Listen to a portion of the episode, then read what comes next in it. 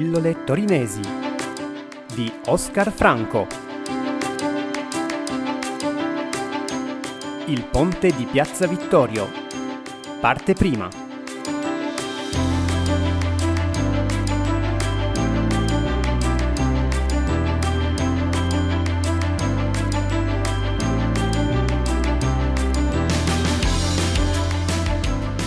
Oggi parliamo di un ponte, il ponte di Piazza Vittorio.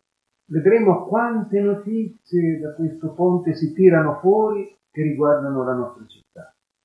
Notizie storiche, notizie politiche. Il ponte di Piazza Vittorio è lì dal milleottocentotredici. Chi lo realizzò? Napoleone Bonaparte. E perché lo realizzò Napoleone Bonaparte? Perché Torino era diventata parte dell'impero francese. Restò parte dell'impero francese Torino e il resto del Piemonte, credo anche della Liguria, dal milleottocentodue al milleottocentoquattordici. Torino era uno dipartimento della Francia, si chiamava Département du Po, Dipartimento del Po, ed era diviso, questo dipartimento esteso per quattromilacentottantacinque chilometri quadrati, con quattrocentomila abitanti, era suddiviso in trois arrondissements, tre arrondissement, cioè tre circondari.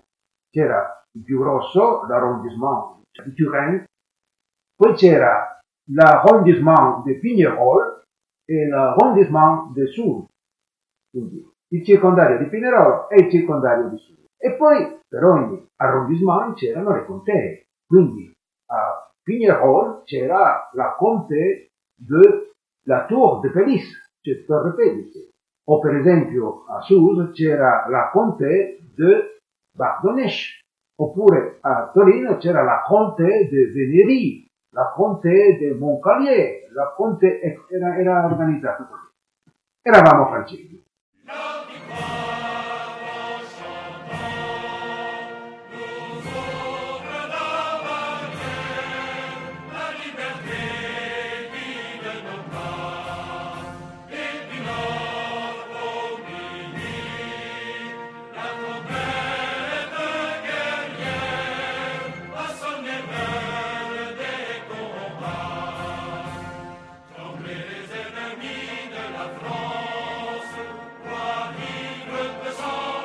C'era anche una questione urbanistica alla quale l'empereur, l'imperatore, era molto attento. Dunque, verso il milleottocentosette, Piazza Vittorio non era Piazza Vittorio. Tutto finiva all'estremità di via Po, verso il Po, ovviamente. E eh, dall'altra parte non c'era la Gran Madre di Dio, non c'era niente. C'era soltanto un ponte in legno che era stato gettato molti, molti, molti anni prima in legno, sorretto da piloni di mattoni. Tutti i ponti di Torino erano in legno. Perché? Perché Torino ha sempre avuto il pallino e la paura delle invasioni, la paura degli assedi. L'imperatore Napoleone ovviamente non poteva tollerare una cosa del genere, perché l'Empire era l'Empire, non c'era pericolo per Torino di eh, invasioni, di assedi, cose di questo genere, perché c'era lui, l'imperatore. Per giunta, la piazza, che poi sarebbe diventata Piazza Vittorio nel milleottocentotrenta, era una piazza d'armi ed era una vasta estensione tra la fine di via Po e l'argine del fiume Po, l'argine sinistro. E l'avevano chiamata Place de l'Empire, piazza dell'impero. Allora voi capite che una piazza dell'impero non poteva essere proseguita con un semplice ponte di legno, ci voleva un ponte in muratura, e Napoleone decise di fare il ponte in muratura. Nel milleottocentosette, alla fine del milleottocentosette, promulgò il suo decreto per la costruzione del ponte. Quindi pensate un po'. milleottocentosette promulga i decreti, poi ci sono tutte le opere per fare i progetti, poi inizia il ponte il ventidue novembre del milleottocentodieci e finisce e termina nel milleottocentotredici. Cioè, dal decreto alla fine passano poi soli sei anni, ogni mese che c'erano al tempo. Eh? Quindi tutta la parte amministrativa e tutta la parte esecutiva fatta a tempi di record. Eh? Sembra quasi la Asti-Cuneo, l'autostrada Asti-Cuneo. Comunque, lasciamo stare queste battute di cattivo gusto. Grande festa vi fu quando ci fu l'inaugurazione del ponte nel lontanissimo ventidue novembre milleottocentodieci.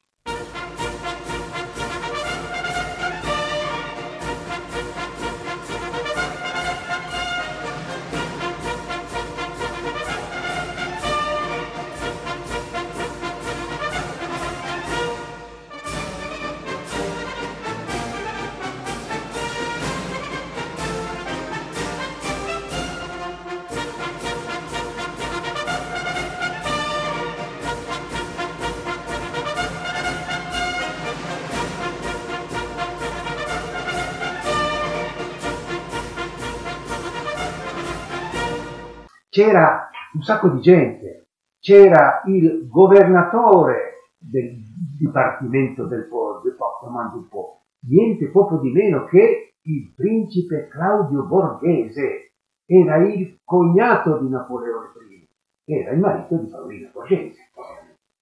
E c'era anche la contessa di Cavour, pensate, aveva il figlio Camillo Benso, piccolino, avrà avuto tre mesi.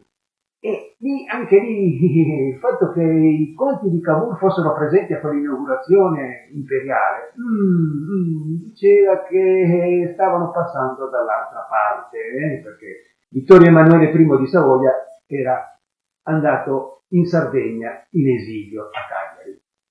Comunque c'era la noblessa e c'era il progettista del ponte, il, l'ingegnere Bertichon, c'era il prefetto Lamé, c'era il sindaco Negro, insomma c'era un sacco di gente. E pensate, a un certo punto la posa della prima pietra avvenne con una passerella, quindi salendo lungo una passerella all'altezza del terzo pilone, venendo da via Po. Lì dentro ci infilarono una cassa con un tesoro. settantanove medaglie coniate in occasione delle vittorie delle battaglie di Napoleone, d'argento, d'oro e di bronzo. Un metro d'argento, copia esatta del metro, del campione del metro di Parigi, dentro un tubo di vetro. dieci marendi d'oro, due targhe commemorative, tutto racchiuso in una cassa di cedro, tutto affondato nel cemento sotto il terzo pilone. Ci fu un grande festeggiamento, eh, c'era prima del, del Po, venendo da via Po, c'era un grosso anfiteatro con una loggia per la banda e gente su entrambe le sponde del Po che guardavano e festeggiavano. Eh, è stato un festeggiamento, una festa popolare.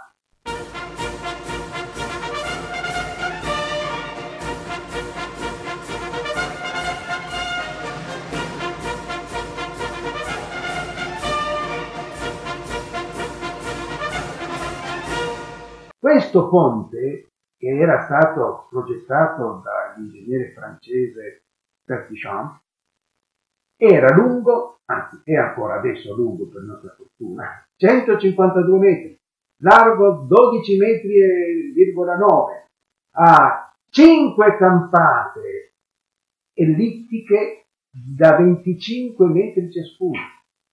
Un'opera d'arte e un'opera di ingegneria innovativa, tutto in pietre di Cugnana, costo dell'opera la bellezza di due milioni seicentocinquantottomilacentosettolire. venti lire di allora equivalevano come potere d'acquisto a mille euro di adesso. Cioè, fatti i conti, più o meno è venuto a costare centotrenta milioni di euro. Avete ascoltato Pillole Torinesi. di Oscar Franco. Non perdete le prossime puntate.